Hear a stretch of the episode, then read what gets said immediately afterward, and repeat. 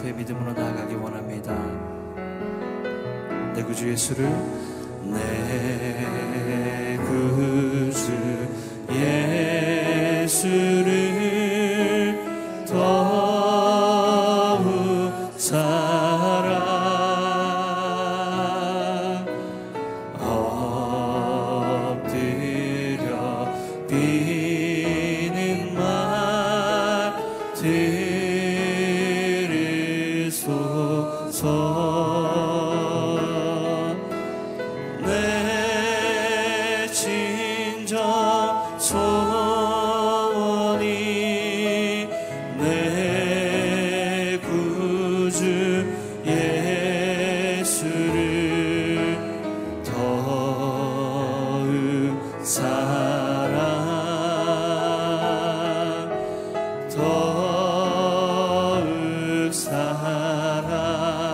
이전의 세상 나 깊었어도 이전의 세상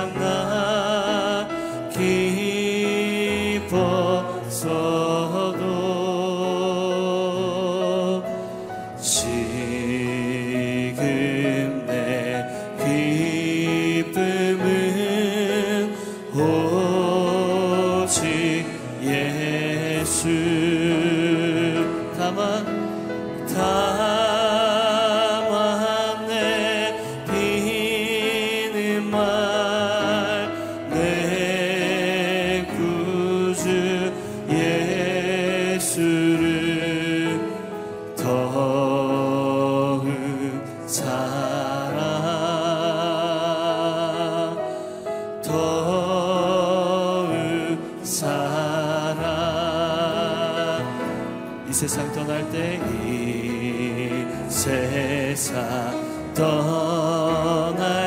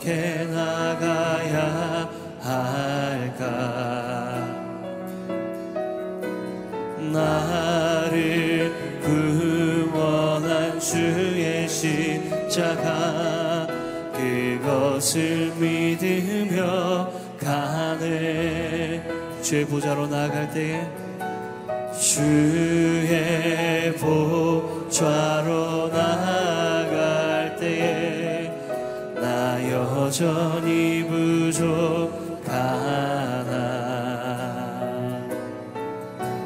나를 품으신 주의 그 사랑 그것을 믿으며 가네. 자격 없는 자격 없는 내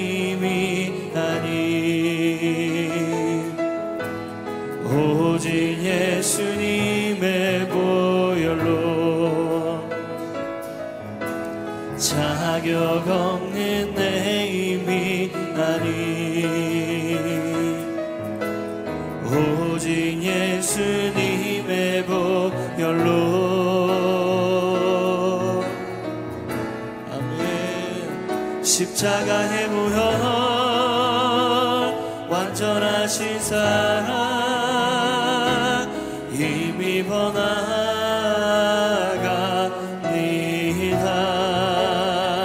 십자가의 무혈 완전하신 사랑 이미 보예배합니다. 자격 없는 내 힘이 아닌 자격 없는 내 힘이 아닌 오직 예수님의 보혈로 자격 없는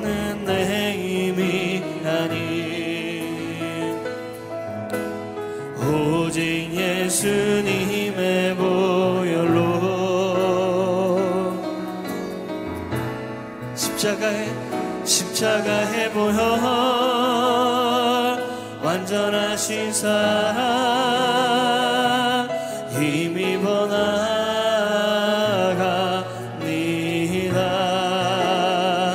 십자가의 보혈 완전하신 사랑 힘이 보예배합니다. 십자가의 십자가의 보혈 완전하신 사랑 힘이 번나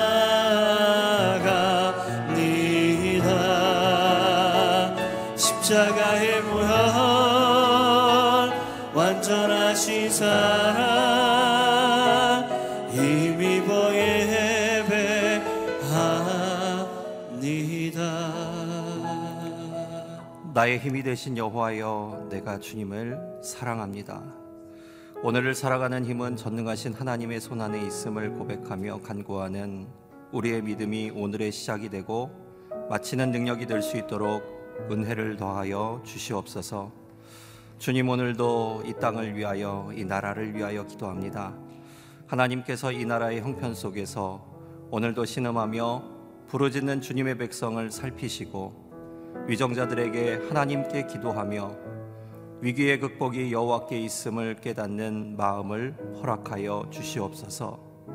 하나님 20여 년 전 우리 부모님들과 우리 할머님, 할아버님들의 지혜를 우리에게도 허락하여 주시옵소서.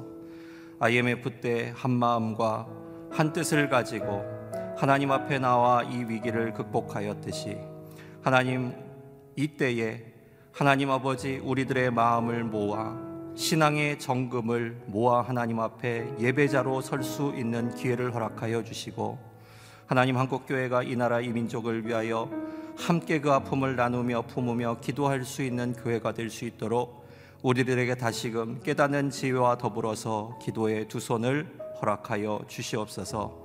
하나님 가정 가운데 하나님의 사랑이 오늘의 삶의 원동력이 될 수 있도록 말씀으로 세워 주시옵소서. 예배가 살아나며 말씀 중심으로 내 삶을 되돌아보는 믿음 위에 지금껏 지켜주신 그 하나님의 은혜를 기억하며 되돌아볼 수 있는 그리고 앞서 우리의 길을 예비하시는 하나님께 나아갈 수 있는 우리의 신앙이 될 수 있도록 도와주셔서 우리의 자녀와 가족과 일터와 학업 위에 하나님의 도우심에 간구하는 기도의 시간이 되기를 원합니다. 오늘도 말씀을 전하시는 우리 신기선 목사님을 주의 능력으로 기름 부어 주시고 오늘도 말씀을 통해 하나님께서 우리에게 허락하여 주시는 세미한 음성이 내 마음과 생각을 세상의 가치관에서 하나님의 전능하신 약속의 말씀으로 다시금 삶의 중심을 다잡을 수 있는 귀한 시간이 되어질 수 있도록 은혜를 베풀어 주시옵소서 예수 그리스도의 이름으로 간절히 기도합니다. 아멘. 오늘도 CGN과 또 유튜브로 하나님께 예배를 드리는 사랑하는 모든 성도님들의 삶을 환영하고 또 축복합니다. 오늘 우리에게 주시는 하나님의 말씀을 보겠습니다. 오늘 우리에게 주시는 하나님의 말씀은 요한복음 18장 1절로 14절까지의 말씀입니다. 예수께서 이 기도의 말씀을 하신 뒤 제자들과 함께 기드론 골짜기 건너편으로 가셨습니다. 거기에는 동산이 하나 있었는데 예수와 제자들은 그곳으로 들어갔습니다. 그곳은 예수께서 제자들과 가끔 모이던 곳이어서 예수를 배반한 유다도 알고 있었습니다. 유다는 로마 군인들과 대제사장들과 바리세파 사람들이 보낸 경비병들을 데리고 그곳으로 왔습니다. 그들은 횃불과 등불과 무기를 들고 있었습니다. 예수께서는 자기가 당할 모든 일을 아시고 앞으로 나와 그들에게 물으셨습니다. 너희가 누구를 찾느냐? 그들이 대답했습니다. 나사렛 사람 예수요. 예수께서 그들에게 말씀하셨습니다. 내가 그 사람이다. 배반자 유다도 그들과 함께 거기에 서 있었습니다. 예수께서 내가 그 사람이다 라고 하시자 그들은 뒤로 물러나 땅에 엎드려졌습니다. 예수께서 그들에게 다시 물으셨습니다. 너희가 누구를 찾느냐? 그러자 그들이 대답했습니다. 나사렛 사람 예수요. 예수께서 대답하셨습니다. 내가 그 사람이다라고 말하지 않았느냐? 너희가 나를 찾고 있다면 이 사람들은 내게 주라 보내주라. 이것은 예수께서 아버지께서 내게 주신 사람들 중 한 사람도 잃지 않았습니다 라고 하신 말씀을 이루기 위한 것이었습니다. 그때 시몬 베드로가 칼을 가지고 있었는데 그가 칼을 빼어 대제사장의 종을 쳐서 오른쪽 귀를 베어 버렸습니다. 그 종의 이름은 말고였습니다. 그때 예수께서 베드로에게 말씀하셨습니다. 내 칼을 칼집에 꽂아라. 아버지께서 주신 잔을 내가 받아 마셔야 하지 않겠느냐? 군인들과 천부장과 유대 사람들의 경비병들이 예수를 체포했습니다. 그들은 예수를 묶어서 먼저 그 해의 대제사장 가야바의 장인인 안나스에게로 끌고 갔습니다. 가야바는 전에 한 사람이 백성을 위해 죽는 것이 유익하다라고 유대 사람들에게 조언했던 바로 그 사람입니다. 아멘. 수원 캠퍼스를 담당하시는 신기선 목사님께서 자발적으로 기꺼이 걸어가는 십자가의 길이란 제목으로 말씀을 전해 주시겠습니다.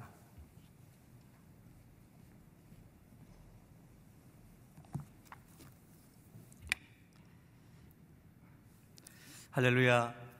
새날을 주신 하나님을 찬양합니다.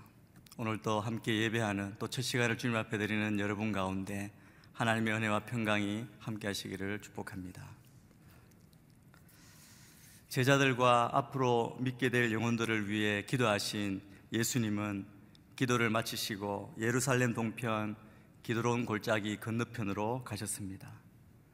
예수님의 이 땅에서의 마지막 상황은 아주 급박하게 돌아가고 있었습니다. 예수님은 체포되기 직전이셨습니다. 그런데 이 모든 일을 주도했던 사람이 예수님과 함께 3년 동안 함께 동력했던 가롯 유다라고 성경은 기록하고 있습니다. 그는 예수님을 사랑한다고 따랐지만 실제로는 예수님을 통해 나타나는 부수적인 이득을 원했던 것입니다. 탐욕을 따랐던 사람입니다.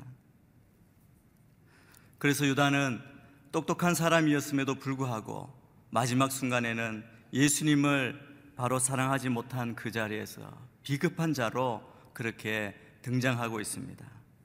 그는 대낮이 아닌 캄캄한 밤중에 예수님을 잡으러 로마 군인들과 대제사장들과 바리스파 사람들이 보낸 경비병들을 데리고 횃불, 등불, 무기를 들고 나왔습니다. 오늘 5절 말씀에 보면 배반자 유다도 그들과 함께 거기에 서 있었습니다라고 그렇게 기록하고 있습니다. 예수님을 파는 유다의 모습을 생생하게 묘사하고 있습니다. 원래 그가 서 있어야 할 자리는 예수님을 따르는 자리였습니다. 그는 제자로 부르심을 받아 항상 함께 있었는데 지금은 반대편에서 예수를 잡으려는 무리와 함께 서 있었습니다. 요한은 오늘 말씀을 통해서 유다의 소속이 어디인지를 분명하게 잘 보여주고 있습니다. 지금 유다가 서 있는 그곳은 그의 본래 위치입니다. 그는 본래 마귀였으며 그리스도의 사도라는 신분으로 얼마 동안 자기를 위장했을 뿐입니다. 다른 제자들은 눈치조차 채지 못하였으나 예수께서는 그의 실체를 처음부터 알고 계셨습니다. 요한복음 6장 70절 71절에 보면 너희 중 하나는 마귀다라고 주님이 이미 말씀하셨습니다. 그의 모습을 통해 우리는 사단이 얼마나 철저하게 사람을 속이고 기만할 수 있는지 그리고 교회와 성도가 그의 공격 목표이라는 사실을 우리가 확인할 수 있습니다. 따라서 늘 우리는 하나님의 전신갑주로 무장하고 그리고 근신하여 깨어 기도해야 할 것을 우리에게 요구하고 있습니다. 사단은 사람들에게 접근할 때 철저하게 자기의 실체를 감추고서 광명의 천사로 가장하여 유혹하는 존재임을 우리가 기억해야 할 것입니다. 사단은 우리에게 멀리 떨어져 있는 곳에 있지 않고 우리의 아주 가까이에 있습니다. 분별이 쉽지 않습니다. 가면 뒤에 숨, 숨겨진 실체를 바로 볼 수 있는 영적 분별력을 우리 모두가 가져야 할 것입니다. 이 능력이 없으면, 이 영적인 분별력이 없으면 우리는 그에게 쉽게 미혹됩니다. 오늘 본문 1절에서 요한은 게세마네라는 이름을 밝히지 않고 단지 동산이라고만 그렇게 하였습니다. 이곳은 예수께서 종종 기도하시기 위해 가셨던 장소여서 제자들에게 낯설지 않았고 예수를 팔아넘길 유다도 잘 아는 곳이었습니다.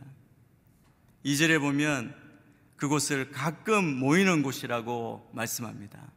이 가끔이라고 하는 헬라어 폴라키스는 오히려 종종 여러 번이라는 뜻을 가지고 있습니다. 예수님께서는 제자들과 함께 기도하시는 일을 가끔씩 시간이 나면 하신 것이 아니라 다른 일보다 더 우선순위를 두고 자주 하셨음을 나타내고 있습니다. 누가복음에 보면 누가는 습관을 쫓아라고 그렇게 표현함으로써 이 뜻을 더 잘 표현해 내고 있습니다. 유다는 이미 그날 밤 어디로 가면 예수님을 만날 수 있는지 이미 알고 있었습니다. 그래서 그분을 체포할 손쉬운 장소로 이곳을 선택하였습니다. 그런데 예수님께서 이러한 사정을 잘 아시면서도 왜 굳이 이곳을 선택하셨을까요? 이곳을 찾으셨을까요? 이것은 유다에게 내가 여기 있으니 와서 체포하라고 그렇게 하시는 것과 같기 때문에 우리는 의아하게 여길 수도 있습니다. 그러나 예수님은 이미 아버지 계획과 목적을 아셨고 또한 그때가 지금이라는 사실도 아셨으므로 이 위기를 피하지 않고 자신을 내어주고자 결심하신 것입니다. 예수님은 원하기만 하면 이 위기를 얼마든지 피할 수 있었지만 아버지께서 작정하신 일을 아셨기에 묵묵히 따르고 순종하셨습니다. 예수님의 이러한 태도를 성경은 자기를 낮추시고 죽기까지 복종하셨다라고 기록합니다.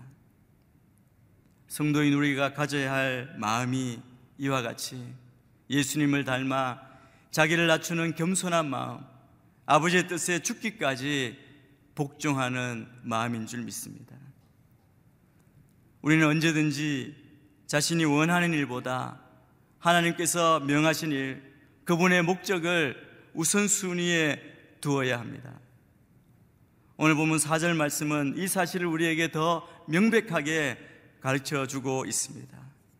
예수님께서는 자기가 당할 모든 일을 아시고라고 그렇게 말씀합니다.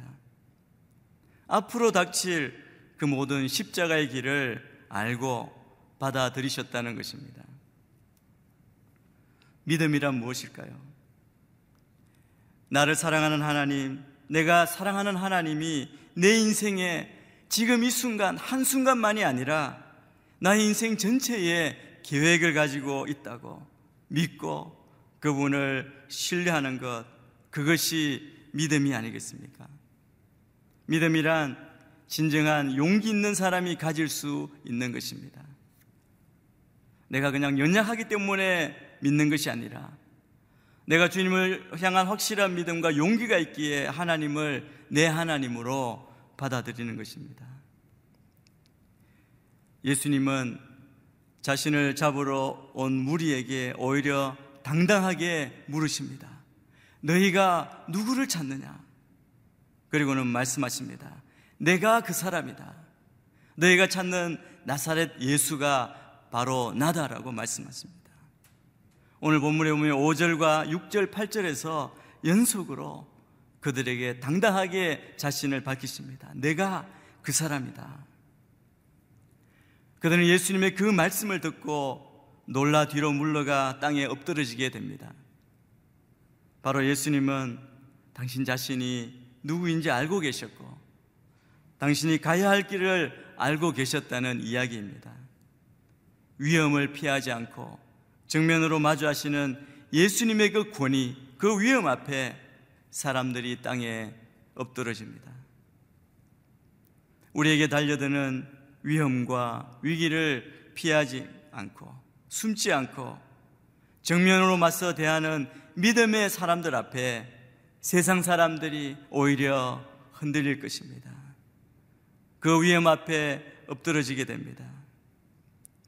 지금까지 조금만 힘든 일이 있으면 피하고 도망가고 부담되는 일을 회피하는 모습을 우리는 이제 버리고 믿음으로 우리에게 다가올 고생을 알지만 맞이할 어려움과 고난을 알지만 당당하게 한 걸음 앞으로 나아가 모든 것을 묵묵히 이겨내는 믿음의 사람이 다 되시기를 주의 이름으로 축복합니다. 우리 앞에 비가 내리고 창수가 나고 바람이 불어도 흔들리지 않는 이런 믿음의 사람. 이 사람들이 바로 예수님의 모습을 따라 자기를 낮추고 겸손히 순종하는 사람의 모습입니다. 그리고 이렇게 하나님 앞에 담대하게 섰을 때 예수님의 눈에는 제자들이 보였습니다. 제자들이 염려스러웠습니다. 그래서 예수님의 마지막 길에 대해 아직도 제대로 알지 못하는 그들을 위해 말씀합니다. 8절에 말씀합니다. 너희가 나를 찾고 있다면 이 사람들은 보내주라. 9절은 이것을 다시 한번 표현하고 있습니다. 이것은 예수께서 아버지께서 내게 주신 사람들 중 한 사람도 잃지 않았습니다. 라고 하신 말씀을 이루기 위한 것이었습니다. 예수님은 마지막까지 제자들을 챙기셨습니다. 끝까지 사랑과 배려를 품고 돌봄과 그들을 지키는 그 일을 행하신 것입니다. 예수님은 참으로 선한 목자셨습니다. 위기와 절망적인 상황을 맞게 되면 사람들은 먼저 자신의 안위를 걱정하게 마련인데 주님은 당신의 양떼인 우리의 안전을 우선순위에 두신 분이십니다. 예수 그리스도야말로 우리가 안심하고 따르며 우리의 인생을 맡길 수 있는 유일한 분이십니다. 성도를 지키시고 보존하시는 예수님은 지금도 우리와 함께 하십니다. 제자들을 사랑하시되 끝까지 사랑하시고 보호하시는 한 번 품으면 끝까지 품는 이것이 예수님이 우리에게 보여주신 사랑입니다. 우리는 또한 우리가 당하는 위협과 위기 앞에서 끝까지 품는 사랑으로 우리 자신을 던져 위험을 대면하는 위험을 이겨 승리하는 참된 그리스도인으로 우리에게 주신 오늘 하루를 살아가시는 여러분 모두가 되시기를 주의 이름으로 축복합니다. 로마 군인들은 무기를 들고 예수님 앞에 다가왔습니다. 그때 제일 먼저 그 앞을 가로막은 것이 바로 베드로였습니다. 그는 앞장서 있던 대제사장의 종 말고이기를 칼로 내리칩니다. 베드로를 보면 어떻게든 그 상황에서 방어하려고 애를 썼던 인물로 보입니다. 그러나 급박한 상황에서 예수님은 베드로의 행동을 꾸짖으시며 그것은 하나님의 뜻이 아니라고 위험 있게 말씀하십니다. 베드로는 자신이 주를 위해 목숨을 버리겠다고 말했던 그 약속을 지키기 위해 칼을 들었는지는 모르지만 예수님께서는 이미 자신이 당하실 그 순환에 대해서 수없이 말씀하셨으므로 그의 이 행동은 분명히 어리석은 것이었습니다. 이와 같이 성령이 임하기 전에 베드로는 영적으로 무지하고 어리석은 자였으나 성령이 임한 후에는 완전히 변하였습니다. 예수님은 베드로에게 하나님의 뜻을 알려 주셨습니다. 물론 이 베드로의 모습은 반짝 용기, 즉흥적인 용기였습니다. 왜냐하면 예수님이 체포당하셨을 때 그렇게 자신만만했던 베드로도 결국은 배반하고 사라졌기 때문입니다. 그렇다면 예수님은 이 마지막 순간에 어쩌면 그토록 당당할 수 있었던 것입니까? 어떻게 이렇게 침착하고 평안하실 수가 있었습니까?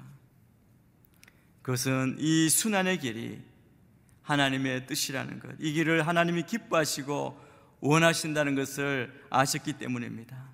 하나님의 뜻이라면 이 길이 죽음의 길이라도 내가 가겠습니다라고 기도하며 마음을 정하셨기 때문입니다. 11절에 보면 자신의 의지를 분명하게 말씀하십니다. 아버지께서 주신 잔을 내가 받아 마셔야 하지 않겠느냐. 하나님의 아버지의 뜻에 온전히 순종하고자 하시는 예수님의 확고한 의지가 나옵니다. 예수께서는 그것이 비록 고난과 죽음이라는 최악의 것이라 해도 하나님 아버지께서 허락하시는 것을 피하지 아니하고자 하셨습니다. 이것은 우리가 우리에게 찾아오는 고난에 대해 가져야 할 바른 자세가 무엇인지 알게 합니다. 우리는 우리 자신이 당하는 환란이나 시련이 우연히 주어진 것이라고 생각해서는 안 될 것입니다. 우리는 이런 일을 당하게 될 때에 먼저 하나님의 뜻, 하나님의 승리를 생각하고 불평하지 말아야 합니다. 우리를 사랑하시는 하나님께서 우리에게 허락한 것이라면 꼭 필요하고 유익한 것이 분명합니다. 우리를 사랑하시는 하나님께서 우리에게 허락하시는 것이라면 우리에게 어떤 유익, 어떤 필요, 어떤 뜻이 있는지를 우리가 분별해야 합니다. 그래서 성경은 우리가 여러 가지 시험을 만나게 될 때 온전히 기쁘게 여기라고 가르치는 것입니다. 그것이 일시적으로 고통을 주는 것 사실이지만 이것을 통해 결국에는 많은 축복을 얻게 되기 때문입니다. 하나님께서 우리에게 고난을 허락하셨다면 거기에는 반드시 선한 목적이 있음을 우리는 믿어야 합니다. 이것은 우리가 하나님께서 약속하신 영광에 들어가는 통로이기도 합니다. 배신자와 불의한 권세 앞에서도 주님은 끝까지 신실하게 말씀대로 이루십니다. 세상에 있는 자기 사람들을 사랑하시되 끝까지 사랑하십니다. 그 신실하신 사랑과 순종으로 주님은 아버지께서 주신 모든 사람을 구원하셨습니다. 모순되고 불의한 세상에서 환란을 당할지라도 담대한 믿음을 갖고 주님을 따라가시는 여러분 모두가 되시기를 축복합니다. 결국 신실하신 주님의 말씀대로 구원하시고 심판하실 것입니다. 오늘도 주님과 동행하시며 하나님의 길을 걸어가시는 우리 모두가 되기를 기원합니다. 기도하겠습니다. 하나님, 오늘 우리가 대면하는 위험과 위기, 역경과 고난의 폭풍 앞에서 하나님의 뜻 앞에 자기를 낮추시고 죽기까지 순종하신 예수님을 따라 겸손히 하나님의 뜻에 순종하는 참 사람이, 참 사람이 되게 인도하여 주옵소서. 주님을 향한 사랑으로 주님이 우리에게 허락하신 영혼을 사랑하며 지키며 섬길 수 있는 믿음과 용기를 허락하여 주옵소서. 오늘 하루 우리 앞에 닥친 고난과 위기, 그 시험을 회피하지 않고 거룩한 주님의 사랑으로 하루의 삶을 하나님의 뜻을 온전히 분별하고 순종하며 나아가게 인도하여 주시옵소서. 내 이름을 걷는 내 백성이 약한 길에서 돌이켜 겸비하여 기도하며 내 얼굴을 구하면 내가 하늘에서 듣고 저들의 죄를 사하며 그 땅을 고칠 것이라 말씀하신 그 말씀을 붙들고 기도합니다. 우리의 죄로 인해 이 땅이 받는 고통을 깨닫게 하셔서 죄를 회개하며 이 땅을 위해 기도하고 성령께서 우리의 마음을 깨워 주시옵소서. 먼저 믿는 성도들과 교회들이 모두 하나님 앞에서 자신의 죄악을 가슴 깊이 회개하며 용서를 구한구하기를 기도합니다. 너와 너의 자녀를 위해 울라고 말씀하신 예수님의 말씀을 우리가 잊어버리고 이 땅에 위해 눈물로 기도하지 못했던 우리의 게으름을 회개합니다. 용서해 주시고 이 땅에 치유와 회복의 역사가 일어나게 도와 주시옵소서. 코로나19로 인해 고통당하고 두려워하는 이 백성을 위해 기도합니다. 하나님 앞에서 바로 살지 못하던 우리의 죄를 다시 깨달으며 회개합니다. 용서하여 주시옵소서. 온 국민이 감염 예방을 위해 최선을 다하게 하시고 한 마음으로 서로 돕고 격려하며 위로하는 나라 되기를 기도합니다. 바이러스 확산이 멈추기를 기도합니다. 백신과 치료제가 속히 개발되게 하시고 이 모든 일에 수고하는 의료진과 봉사자 관계자들을 지키시고 힘주시옵소서. 투병 중인 환자들이 건강하게 회복되도록 주님 인도하여 주옵소서. 주님, 어려운 시기에 교회를 위해 기도합니다. 모이기를 힘쓰라신 교회가 함께 모여 예배하고 기도하기가 어려운 상황을 맞이하고 있습니다.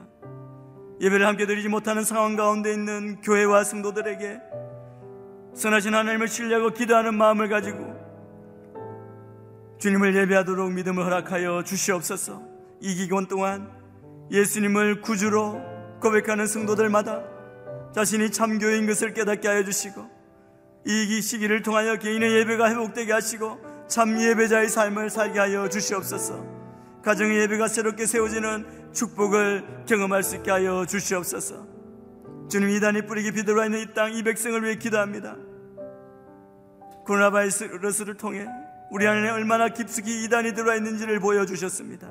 참 진리를 믿으면서도 진노 전도하지 않고 연약한 자들을 품고 사랑하지 못하고 이단들이 활개치도록 방임한 이기적인 우리의 모습을 회개합니다. 이 땅 가운데 이단에 빠진 자들이 그들의 거짓과 어리석음을 깨닫고 진리 대신 예수 그리스도께 돌아오게 하여 주시옵소서. 오직 예수 그리스도만이 진리심을 믿고 영광 돌리는 이 백성 되게 하여 주옵소서. 이 백성이 하나님이 베푸르신 은혜를 잊지 않게 하시고 하나님을 경외하는 백성으로 모든 교만과 죄악을 버리고 거룩하고 정직한 백성이 되게 하여 주옵소서.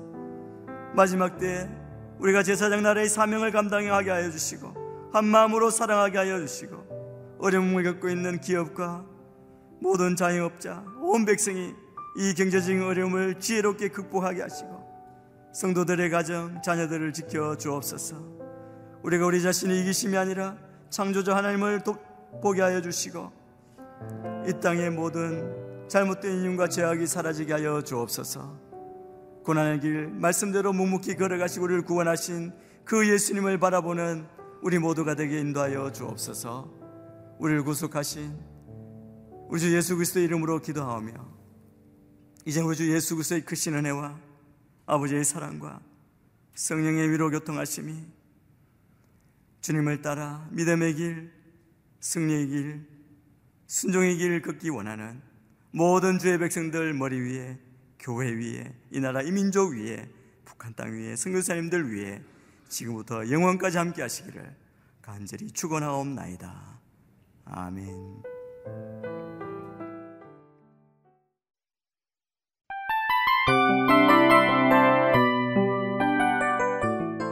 이 프로그램은 청취자 여러분의 소중한 후원으로 제작됩니다.